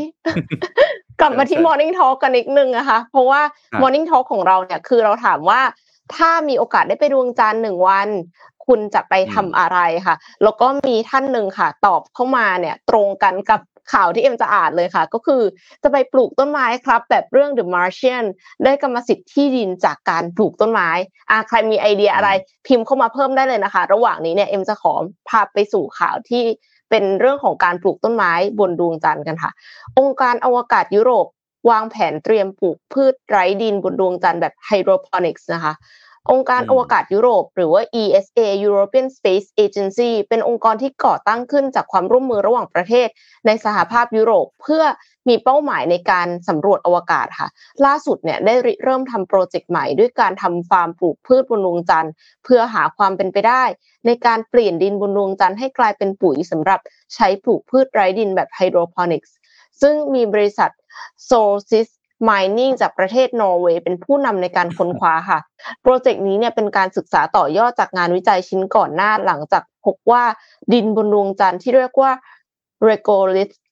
เต็มไปด้วยสารอาหารที่จำเป็นต่อการเจริญเติบโตของพืชค่ะ แต่ว่าปัญหาเนี่ยก็คือดินบนดวงจันทร์ประกอบไปด้วยน้ำเป็นจำนวนมาก จึงทำให้เป็นอุปสรรคในการยึดเกาะกับรากพืช เมื่อก่อนเนี่ยเราคิดว่าดวงจันทร์ไม่มีน้ำแต่ปรากฏว่า มีนะคะ มีแหล่งน้ำเหมือนกัน แล้วก็การนำวิธีการปลูกพืชแบบไฮโดรพอนิกส์หรือการปลูกพืชแบบไร้ดิน ก็เลยเป็นทางออกในการแก้ปัญหานี้ เพราะว่าคือรากพืชเนี่ยไม่สามารถยึดเกาะดินบนดวงจันทร์ได้นะคะอืมก็เลยใช้น้ำแทน เพื่อให้สามารถปลูกพืชได้ในน้ำโดยที่ไม่ต้องใช้ดินเนี่ยทีมวิจัยองค์การอวกาศยุโรป และบริษัท Solsys Mining เนี่ยต้องหาวิธีการสกัดเอาสารอาหารที่มีประโยชน์ จากแร่ดิน regolith ไม่ใช่ regolith นะคะ regolith จะอ่านผิดตลอดเวลา แล้วนำเอาสิ่งที่ไม่จำเป็นออกเพื่อนำมาใช้ในการปลูกพืชแบบไร้ดินต่อไปค่ะ ขั้นตอนการสกัดเอาสารออกมาจากดินเนี่ยมีอยู่ 3 ขั้นตอนโดยเริ่มจากการนำดิน regolith มาคัดแยกแล้วก็ส่งไปส่งไปสกัดสารอาหารในโรงงาน ก่อนที่จะละลายน้ำเพื่อนำไปบำรุงต้นพืช เป็นขั้นตอนสุดท้ายค่ะ โครงการปลูกพืชบนผิวดวงจันทร์เนี่ยจะเป็นโครงการที่เป็นประโยชน์สำหรับการสำรวจดวงจันทร์ในระยะยาว คือถ้าไปอยู่เลยมันก็ต้องสร้างอาหารขึ้นมาให้ได้ใช่ไหมคะก็เลยต้องปลูกพืชบนดวงจันทร์ เพื่อที่จะให้ทีมสำรวจเนี่ยสามารถเข้าถึงแหล่งอาหารจากทรัพยากรที่มีอยู่บนดวงจันทร์และเป็นจุดเริ่มต้นในการค้นคว้าอย่างละเอียดได้ในอนาคต เพื่อให้โปรเจกต์นี้ประสบความสำเร็จและเข้าสู่ความเป็นจริงมากขึ้น ESA และบริษัท Solsys Mining เนี่ยเขาก็เลยได้ ร่วมมือกับสถาบันธรณีเทคนิคแห่งนอร์เวย์ NGI และศูนย์วิจัย สหวิทยาการในอวกาศ CIRIS โดยโครงการเนี่ยก็เปิดตัวไปเมื่อเดือนธันวาคมปี 2022 ที่ผ่านมาค่ะ ก็น่าจับตามองว่าต่อไปจะเป็นยังไง เพราะว่าคือเมื่อวานนี้เอ็มอ่านข่าวเรื่องการนำ Data Center ไปไว้บนดวงจันทร์ค่ะพี่โทมัส คืออ เพราะว่า Data Center เนี่ยมันต้องอยู่ในอุณหภูมิที่ต่ำใช่ไหมคะก็เลยกลายเป็นว่าปกติเราก็คือเปิดแอร์กันหนักหน่วงมาก เพื่อที่จะให้รักษาข้อมูลอันนี้ไว้เนี่ย แต่ปรากฏว่ามันก็ทำให้มีผลกระทบต่อสิ่งแวดล้อมใช่ไหมโลกรวนอะไรเงี้ยค่ะ Microsoft เองเขาก็เลยใช้วิธีเอาลงใต้ดินไปเลย เอาขอโทษค่ะ เอาลงใต้ทะเลไปเลย ใต้มหาสมุทรเพื่อที่จะให้เหมือนกับ คุมอุณหภูมิอากาศเย็นตลอดเวลา เพราะว่าอยู่ใต้มหาสมุทรลึกๆเนี่ย ส่วนอีกเจ้าหนึ่งก็คิดว่าถ้าอย่างนั้นฉันก็เอาไปไว้บนดวงจันทร์เลยละกัน โดยที่ก่อนหน้านี้เขามีการทดลองมาแล้ว โดยการเอา Data Center เล็กๆเนี่ยค่ะขึ้นไปไว้บนสถานีอวกาศ ISS แล้วก็ส่งสัญญาณลงมา คือเรากดข้อมูลเรากดอะไรแทนที่เราจะแบบอัก AWS Cloud อย่างเงี้ยอย่างของเอ็มเนี่ยก็จะอยู่สิงคโปร์กดเสร็จแล้วมันหมุน แล้วก็อะ display ขึ้นมาจริงๆแล้วคือ ไปสิงคโปร์กลับมาแล้ว แต่ว่าอันนี้คือไปดวงจันทร์กลับมาแล้ว คือมันจะต้องแบบล้ำขนาดไหนที่จะส่งสัญญาณได้ไวขนาดนั้น มันต้องขนาดนั้นเลยเหรอเอ็มมันต้องขนาดนั้นใช่ไหมไม่แน่ใจเหมือนกันค่ะพี่พี่ยังรู้สึกว่าทำไมมันจะต้องไปอยู่ดวงดวงจันทร์ขนาดนั้นด้วย คือค่าที่มันถูกหรือไงฮะหรือไงต อนนี้ยังไม่มีกรรมสิทธิ์นะคะเพราะฉะนั้นถ้าไปปลูกพืชก่อนเนี่ย ก็จะได้กรรมสิทธิ์จากการปลูกพืชนะคะอันนี้จากเดอะมาร์เชียนในคอมเมนต์อืม พี่ว่าไม่ต้องไปขนาดนั้นด้วยพี่ว่านะบ้านเราเนี่ย คุณไปแถวชัยนาทมั่งลบบุรี คือมีที่ฮะรับประกันไม่ต้องไปถึงดวงจันทร์ก็ได้ นะแต่อะก็ถือว่าเป็นข่าวเทคโนโลยีที่ล้ำๆแล้วกัน นะฮะเนาะก็ค่ะ เอ็มพาไปแบบว่าข่าวล้ำๆนะ พี่พามาข่าวล้ำๆของประเทศไทยเราบ้าง อาทิตย์ที่แล้วเอ็มก็อ่านกับพี่ใช่ไหมเรื่องของจำที่พี่เอาเรื่องรถรถไฟฟ้าสายสีส้มมาสายสีส้ม อ่า มหากาพย์ความคืบหน้านะมันมีความคืบหน้านะเอ็มนะฮะคือไม่น่าเชื่อนะอาทิตย์เดียวผ่านไปนะเอ็มตอนนั้นที่พี่อ่านใช่ไหมนั่นน่ะสิอาทิตย์เดียวผ่านไปครับผ่านมาสามปีผ่านมาเนี่ยหนึ่งอาทิตย์ที่ผ่านมานะฮะ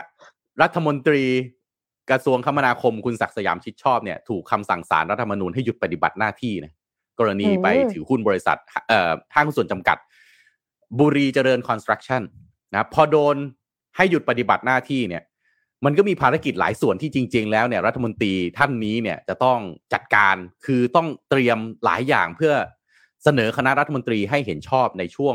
เนี่ย หัวเลี้ยวหัวต่อกำลังจะเลือกตั้งแล้ว อะไรที่ทำได้ต้องรีบดันให้ผ่านเพื่อจะเป็นผลงานนะทีนี้พอมันเจอให้หยุดปฏิบัติหน้าที่เนี่ย คนที่ต้องขึ้นมาปฏิบัติหน้าที่แทนคือใครครับ รัฐมนตรีช่วย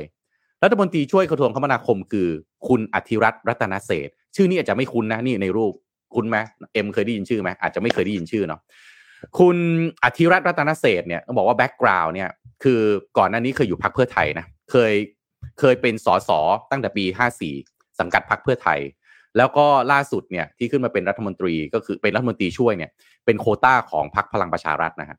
ทีนี้พอคุณอธิรัตน์ขึ้นมาแทนคุณศักดิ์สยามเนี่ย ขึ้นมาปฏิบัติหน้าที่แทนนะปฏิบัติหน้าที่แทนรัฐมนตรีว่าการที่เอ่อโดนสั่งให้หยุดปฏิบัติหน้าที่เนี่ยนะครับก็เรียกหัวหน้าหน่วยในสังกัดกระทรวงคมนาคมให้มาชี้แจงความคืบหน้าทุกโครงการนะครับ ที่ยังล่าช้าแล้วก็ไม่เป็นไปตามแผนเนี่ย เพื่อที่จะหาทางเอ๊ะมันจะเร่งรัดเสนอคอรมอได้ทันในวาระชุดปัจจุบันหรือเปล่า แต่ว่าตามข่าวที่ออกมานะ บอกรัฐมนตรีเนี่ยสั่งให้ทบทวนทุกโครงการนะ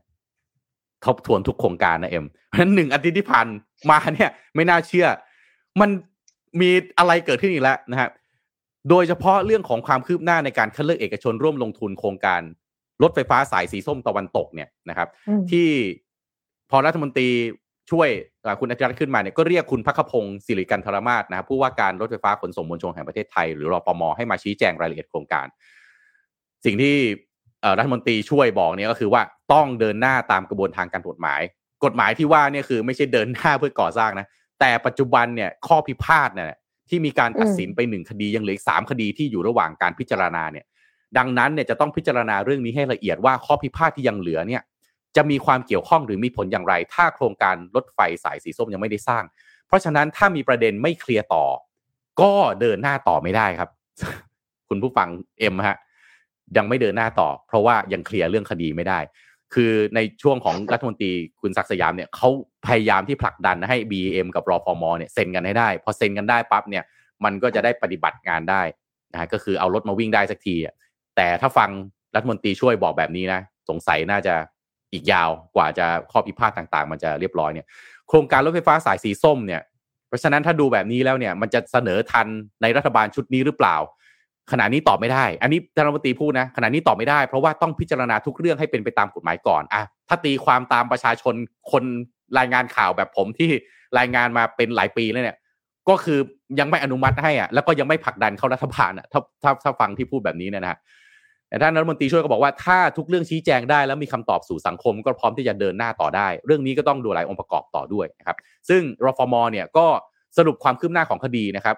ที่มีข้อพิพาทเกี่ยวกับการคัดเลือกเอกชน โครงการรถไฟฟ้าสายสีส้มที่มีความคืบหน้าเนี่ยมันมี 3 คดีนะครับ คดีที่1เนี่ยศาลปกครองสูงสุดนะครับบริษัทระบบขนส่งมวลชนกรุงเทพ หรือ BTSC เนี่ยฟ้องการแก้ RFP ที่ไม่ชอบแล้วก็ระเมิด BTSC นะครับอันนี้ศาลปกครองสูงสุดพิพากษายกฟ้องนี่ผมรายงานไปตั้งแต่อาทิตย์ที่แล้วแล้วนะครับแต่ว่าคดีที่อื่นๆเนี่ยคือ BT เอ่อคดีศาลปกครองสูงสุด BTSC ฟ้องการเอ่อยกเลิกการคัดเลือกเอกชนไม่ชอบ อันนี้เนี่ย รอคำพิพากษาจากศาลปกครองสูงสุดอยู่นะครับแล้วก็คดีศาลอาญาทุจริตและประพฤติประพฤติไม่ชอบกลางเนี่ยในเรื่องของ BTSC ฟ้องการแก้ RFP แล้วก็การยกเลิกการคัดเลือกโดยทุจริตเนี่ยความคืบหน้าล่าสุดเนี่ยศาลอาญาถึงแม้จะพิพากษายกฟ้องนะครับ แต่ว่าการคัดเลือกเอกชนครั้งใหม่เนี่ยประกอบด้วย 2 คดีนะครับ ก็คือคดีศาลปกครองกลางนะครับที่ BTSC ฟ้องการคัดเลือกเอกชนครั้งใหม่ไม่ชอบ เพราะว่ามีการกีดกัน BTSC อันนี้ สถานะคดีคืออยู่ระหว่างการพิจารณาคดี แล้วก็คดีศาลปกครองกลางนะครับ ซึ่งนายสุรเชษ์ประวีนวงวุฒิสสพักก้าวไกลเนี่ยฟ้องการคัดเลือกเอกชนครั้งใหม่นะครับว่ามีความไม่ชอบนะครับในการความคืบหน้าล่าสุดเนี่ยศาลปกครองกลางไม่รับฟ้อง แล้วก็ให้จำหน่ายคดีออกจากสารระบบ ซึ่งรัฐมนตรีช่วยคุณอธิรัตน์เนี่ยกล่าวเพิ่มเติมว่าสำหรับทุกโครงการลงทุนของกระทรวงคมนาคมที่ค้างอยู่หรือเตรียมเสนอเนี่ยครมได้สั่งการให้หน่วยงานเจ้าของโครงการรายงานความคืบหน้า เพื่อ ทบทวนทุกโครงการที่จำเป็นเร่งด่วนหากไม่ขัดกับกฎหมายนะครับถึงแม้จะอยู่ระหว่างปฏิบัติหน้าที่แทนรัฐมนตรีว่าการกระทรวงคมนาคม ก็มีอำนาจในการเสนอคอรมออนุมัติเพื่อดำเนินการได้ โดยในช่วงเลือกตั้งเนี่ยก็ยอมรับว่าหนักใจ แต่ถ้าอะไรที่ทำแล้วสังคมรู้สึกสบายใจนะครับแล้วก็ทำให้ผู้ที่เสียภาษีหลายคนที่สงสัยเรื่องนี้มีความกระจ่างขึ้น ก็ยินดีทำให้ถูกต้อง และมีคำตอบให้มากที่สุดคำถามครับ จากคำพูดนี้อะไรครับที่ประชาชนคนทั่วๆไปอย่างเราๆ สบายใจนะครับ ก็คือการไม่เดินหน้าหรือเดินหน้าครับ อะไรที่คุณสบายใจครับเอ็มฮะ อะไรที่คุณสบายใจบอกทีฮะบอกพี่ทีจะเป็นลมคืออินฟราสตรักเจอร์ของประเทศนะคะแล้วก็คือประชาชนก็ต้องเป็นคนที่ได้ประโยชน์ใช่ไหมคะพี่โทมัส ถ้าสมมติว่ารถไฟสายสีส้มนี้มันมันสร้างเสร็จอะแต่กลายเป็นว่าพอเป็นแบบนี้ก็เลยคากันอยู่ แล้วก็สร้างไม่เสร็จสักที กลายเป็นคนที่คือ จะมาบอกว่าเนี่ยฝุ่นก็เยอะนะตอนนี้คือคนก็บ่นกันยับเลยว่าแบบ PM 2.5 เยอะมากแล้วแน่นอนส่วนหนึ่งก็คือมาจากการใช้รถใช้ถนน แล้วคือถ้าสมมติ public transportation อะการขนส่งสาธารณะของเรามันไม่ได้แบบครอบคลุมมากไม่ได้ดีมากค่ะ ก็ทำให้คนเนี่ยจะต้องใช้รถส่วนตัวเพราะใช้รถส่วนตัวก็เกิด PM 2.5 คือมลภาวะมันก็เยอะแยะ แล้วก็มีความหวังกับการ ที่มีรถไฟฟ้าสายสีนู้นสีนี้เต็มกรุงเทพไปหมดใช่ไหมคะไปถึงปริมณฑลเนี่ย แต่ปรากฏว่าพอมันมาหยุดค้างกันด้วยข้อพิพาทแบบนี้ก็นะผ่านมาสามปีแล้วก็ยังไม่เคยอันนี้เอ็มพี่ถามง่ายๆพี่ถามง่าย ๆ คุณอยากให้เขาเซ็นกับบีเอ็มไปเลย แล้วก็นะดำเนินการก่อสร้างให้เสร็จเรียบร้อยแล้วรถวิ่งไปเลยไหมเพราะว่าสายสีส้มนี่พี่บอกเลยคนใช้เป็นล้านฮะ คือเยอะมากแน่นอนพอๆสายสีเขียวเลย หรือคุณอยากให้เขา ไปจัดการคดีกับ BTSC ให้เรียบร้อยก่อน แล้วถึงจะเดินหน้าแล้วก็มีการคัดเลือกใหม่อีกรอบ หรือไม่ต้องคัดเลือกใหม่อีกรอบ แต่ว่าไปเคลียร์คดีกับ BTSC ให้เรียบร้อยแล้วจะได้กลับมาเซ็นกับ BM มันมีสามออปชันคุณอยากเห็นแบบไหนครับ คุณผู้ฟังอยากเห็นแบบไหน ผมเองก็เรียกว่า ผมก็เลือกไม่ถูกเหมือนกัน เพราะว่าด้านหนึ่งนะ ถ้าจะให้ถ้าจะให้เดินหน้าเลยอะอะก็เซ็นกับ BM ไปเลย แต่คำถามคือเซ็นกับ BM ไปเลยเนี่ย แล้วถ้าสุดท้าย BTSC มาฟ้องอะ แล้ว BTSC อืมชนะอะมันจะเกิดอะไรขึ้นครับนั่นคือน่ะสิค่ะ BM ที่เดินหน้าไปแล้ว ทีนี้ล่ะ เรื่องใหญ่เลยครับไอ้รถที่วิ่งไปแล้วอะ มันจะยังไงครับ BM ต้องไปเอารถออกเอาเป็น BTSC เอารถเข้ามาวิ่งแทน อะไรอย่างนี้หรือเปล่า แต่ว่าถ้าเกิดไม่เดินหน้า แล้วรอเนี่ยสารต่างๆสารแต่ละสารเนี่ยเขาพิจารณาเนี่ยตอนนี้ดีเลย์มาสองเกือบสามปีแล้วนะฮะแปลว่ารอศาลนี่ผมว่าก็มีอีกเป็นปีอะก็ delay อีกปีหนึ่งนี้เปล่า โอ้โห มันแบบยับนะฮะ เคสนี้นี่รถไฟฟ้าสายสีส้มนี่ไม่เชื่อ ยับเยินมากเลยอะในความคิดพี่นะรู้สึกมัน มูลค่าทางเศรษฐกิจที่เสียหายไปมันเท่าไหร่แล้วเอางี้ดีกว่าคือเออคือแบบไม่มีไทม์ไลน์แล้วก็คือยืดกันไปเรื่อยๆ แบบเนี้ยค่ะ เหมือนเหมือนทะเลาะกันไม่เสร็จอะมีมีคุณผู้ฟังถามขึ้นอยู่กับคดีจะนานไหมเมื่อไหร่จะได้เคลียร์หนี้ให้จบเตะถ่วงกันเกินไป นานแน่นอนครับศาลประเทศไทยตัดสินมีอะไรเร็วไหมฮะ เคยเห็นเคยเห็นคดีไหน ตัดสินเร็วไหมเออยกเอ่อมันไม่ค่อยเห็นอะยิ่งจะเป็นคดีแบบนี้เนี่ยโหกว่าจะเรียกหลักฐานกว่าจะหาพยานสืบพยานมานั่งคุยกันฝ่ายนู่นฝ่ายนี้เตรียมเอกสารนู่นนี่นั่นมา โอ้โห แล้วก็กี่ศาลนะฮะมันไม่ได้จบศาลเดียวนะสู้กันไม่รู้กี่ศาลนะครับอุ๊ยสุดท้ายนี่มันจะกลายเป็นแบบว่ามีสถานีนะมีรางนะแต่ไม่มีรถวิ่งอะ่ะเออืมอหรือเปล่า อืม แล้วก็กลับมาถ้าเป็น BM นะ ก็ยังมีประเด็นที่บอกว่าถ้าเซ็นกับ BM นะเอ็มจำตัวเลขได้เปล่าไม่รู้นะ ก็รัฐเนี่ยต้องมีเงินอุดหนุนสนับสนุนไปหกหมื่นแปดพันล้าน แต่ถ้าเซ็นเซ็นกับ BTSC เนี่ย BTSC เขาขอเงินแค่เก้าพันกว่าล้าน แต่ว่าค่ะล่าสุดเนี่ย BM เขาเขาเป็นคนที่ผ่านการคัดเลือกไง ถ้าเซ็นกับ BM เลยก็ใช้เงินหกหมื่นแปดพันล้าน เอาไหมว่าทำไมมันทำไมมันสนุกหลายสนุกจังเลยครับมันมันแบบกลืนไม่เข้าใครไม่ออกนะนะครับ อะก็เนี่ยแหละรถไฟฟ้าสายสีส้ม เดี๋ยวอีกอาทิตย์หนึ่งเดี๋ยวมารอดูมีอะไรอีกเปล่าทำไมมันอาทิตย์เดียวนี่มันโอ้โหนี่แบบไม่ใช่โครงการแบบว่าร้อยสองร้อยล้านนะครับ นี่โครงการระดับแสนล้านนะฮะที่ผมเอามารายงานแล้วก็เนี่ยนะเดินหน้ามั่งไม่เดินหน้ามั่งแบบนี้นะครับอะเอ็มเชิญฮะมีข่าวค่ะอื่นต่อไหมมีมีบรรยากาศการรับปริญญาค่ะ ปกติแล้วบรรยากาศการรับปริญญาก็เหมือนเหมือนๆกันใช่ไหมคะพี่โทมัสค่อนข้างครับจะ ไม่มีสีสันเนาะหมายถึงว่าอืมก็คือเป็นทางการ แล้วก็ศักดิ์สิทธิ์แต่ว่าก็คือเหมือนเหมือนกันทุกมหาวิทยาลัย แต่ว่ามหาวิทยาลัยบูรพาค่ะเขาแหวกแนวค่ะ คือไปรับปริญญาในอควาเรียมค่ะพี่โทมัสเป็นไงคะโอ้รูปภาพรับปริญญาออกมานี่จะต้องแบบว่าคือฮาสวยงามแน่นอนนะคะ แล้วก็อืมคือทีมงานช่วยแบบว่าโฟลรูปมีรูป เนี่ย รูปแบบอืมแทนที่จะเดินอยู่อะคือเหมือนกับ ขึ้นสายพานที่มันเลื่อนอยู่ในอควาเรียมอะค่ะ อันนี้อืมคือมอบูรพาเอ้ยรูปออกบางมาแสสวยนนะนะคะเออรูปอใช่อกมาสวยนะมาก ยูนิคมากทางสถาบันวิทยาศาสตร์ทางทะเลได้ประกาศปิดบริการเข้าชมสถาน เลี้ยงสัตว์น้ำเค็มและพิพิธภัณฑ์วิทยาศาสตร์ทางทะเล ระหว่างวันที่1ถึง7มีนาคมที่ผ่านมา เพื่อจัดสถานที่สำหรับพิธีพระราชทานปริญญาบัตรแก่ผู้สำเร็จการศึกษา ประจำปีการศึกษา 2561ถึง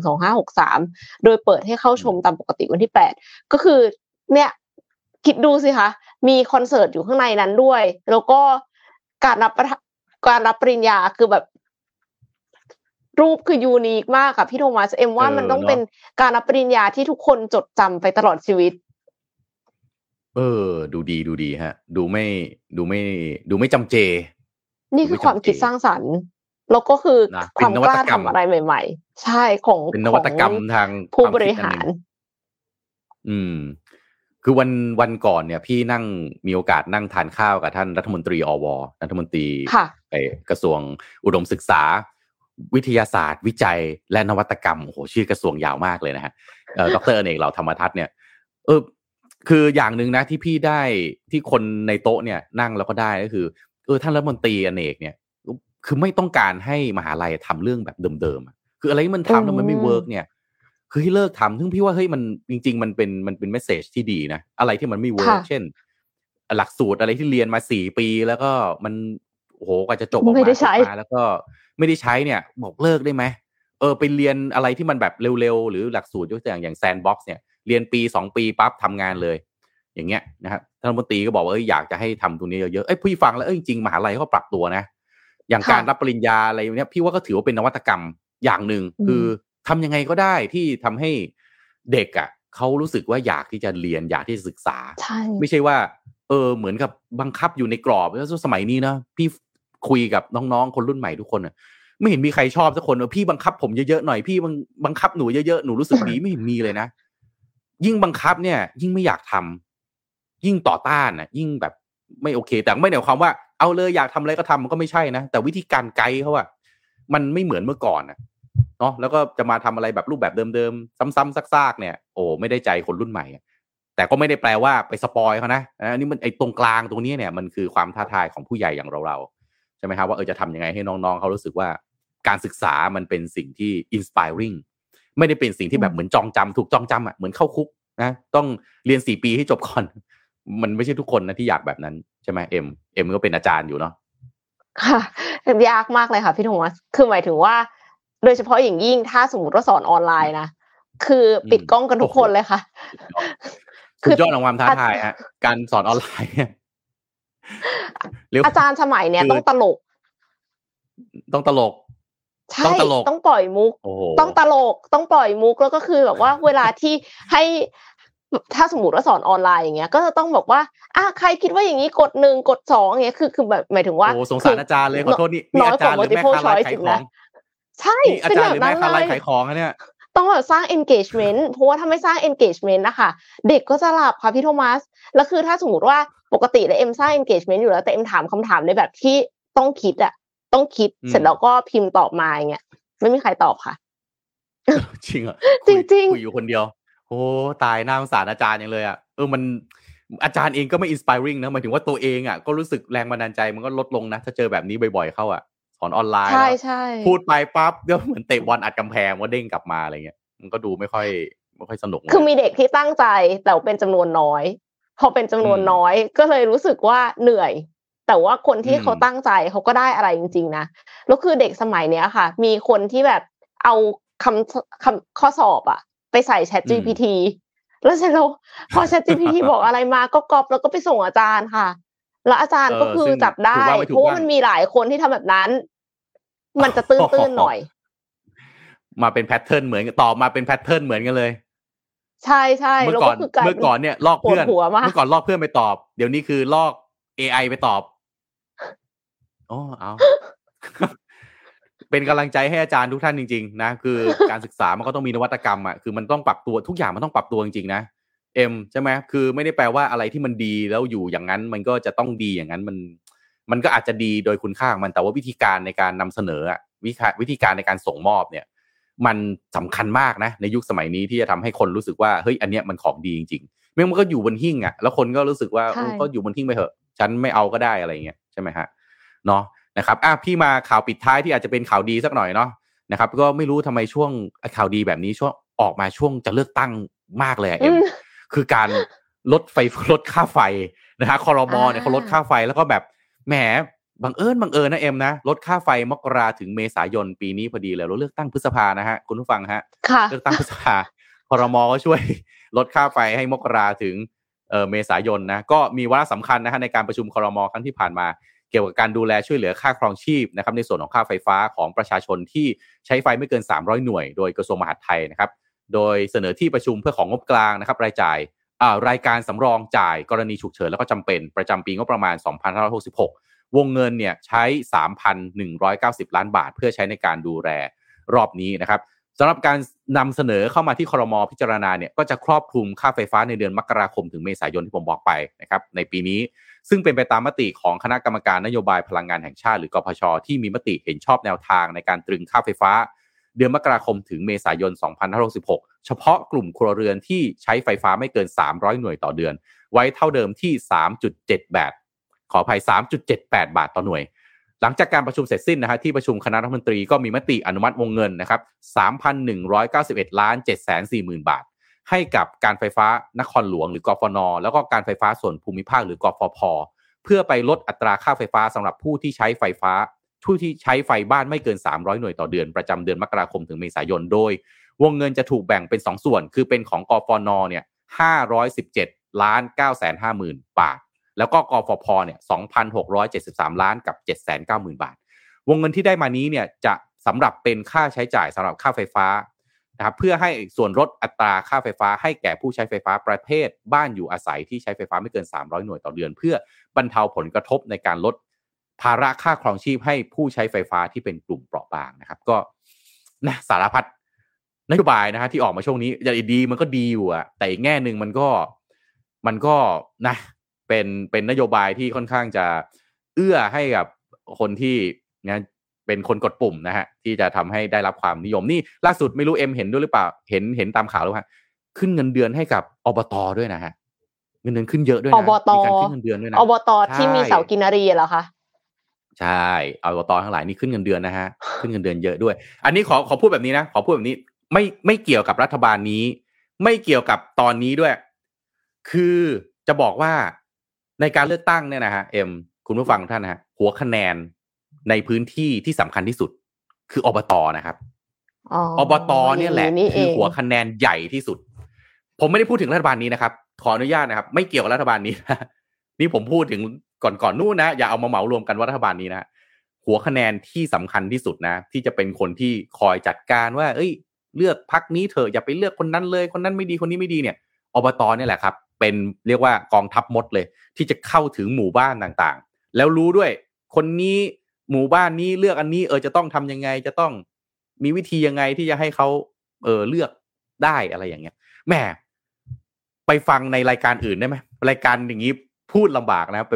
เดี๋ยวต้องมีสนทนาหาสนทนารืออะไรหาก็ธรรมไปฟังไปไปฟังในรายการนั้นแล้วกันนะ รายการแบบนี้พูดก็ลำบาก แล้วก็นั่นแหละ เราจะเห็นมาตรการทั้งหลายที่ออกมาในช่วงนี้ค่อนข้างจะมากเลยทีเดียวก็อะดีไหมส่วนหนึ่งมันก็ต้องบอกตรงๆว่ามันดีมันลดค่าไฟให้กับนะ คนที่มีภาระค่าใช้จ่ายเยอะๆแล้วก็รายได้ไม่เยอะแบบนี้ ก็ดีอีกแง่หนึ่งมันก็แหม่แหม่เลือกช่วงได้ดีจริงๆเลยทีเดียวนะอะประมาณนี้ เอ็มมีข่าวอะไรค่ะปิดท้ายไหมฮะอ่าไม่มีแล้วค่ะ น่าจะครบถ้วนแล้วค่ะพี่โนวัตแหมแหมเวลาพูดอะไรผมพูดได้ไม่เต็มปากนี่มันนะต้องคอยคิดคำพูดด้วยเอ๊ะอันอืมเอาว่าเดี๋ยวถ้ามีรายการอื่นนะ ที่เขาคุยเรื่องนี้นะ ตามมาฟังกันได้นะครับ โอเค ก็สำหรับเช้าวันนี้นะครับ ส่งคุณผู้ฟังทุกท่านไปทำงานนะครับ ขอให้เป็นเช้าที่ดีของคุณผู้ฟังทุกท่านนะครับ แล้วก็มาพบกับนะฮะเราในวันพรุ่งนี้นะครับวันศุกร์นะครับ แล้วก็ ใครที่เตรียมตัวไปเที่ยวก็ขอให้ไปเที่ยวกันอย่างสนุกสนานแล้วกันของผมนี่พรุ่งนี้ผมลางานแล้วผมไปเที่ยวในวันนี้เลยนะฮะหาช่วงเวลาไปเที่ยวให้ตัวเองทำงานไปด้วยเที่ยวไปด้วยให้ได้แล้วกัน มันจะได้แบบมีกำลังใจนะฮะมีแรงในการทำงานนะก็ส่งคุณผู้ฟังทุกท่านไปทำงานนะครับ แล้วมาพบกันใหม่กับพวกเราในวันพรุ่งนี้เช้า วันนี้ขอบคุณแล้วก็สวัสดีครับ สวัสดีค่ะ Mission Daily Report start your day with news you need to know